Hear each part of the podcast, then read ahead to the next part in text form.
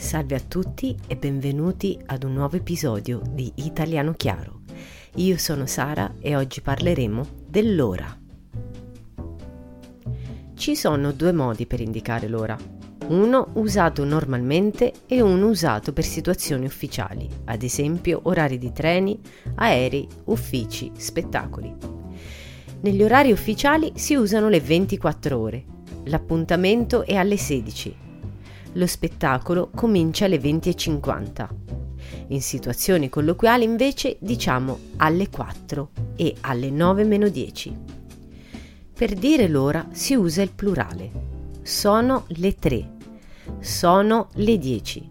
Si usa il singolare solo in un caso, ossia con l'una.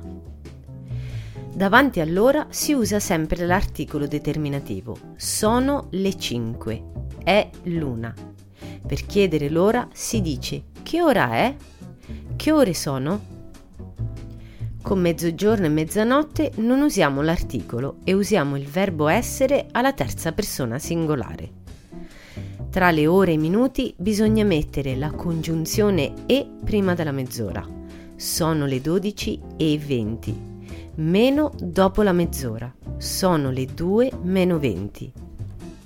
I seguenti orari si leggono così le 15 e 15, 3 e un quarto, le 15 e 30, le 3 e mezza, le 15 e 45, 3 e tre quarti, oppure le 4 meno un quarto, oppure un quarto alle 4.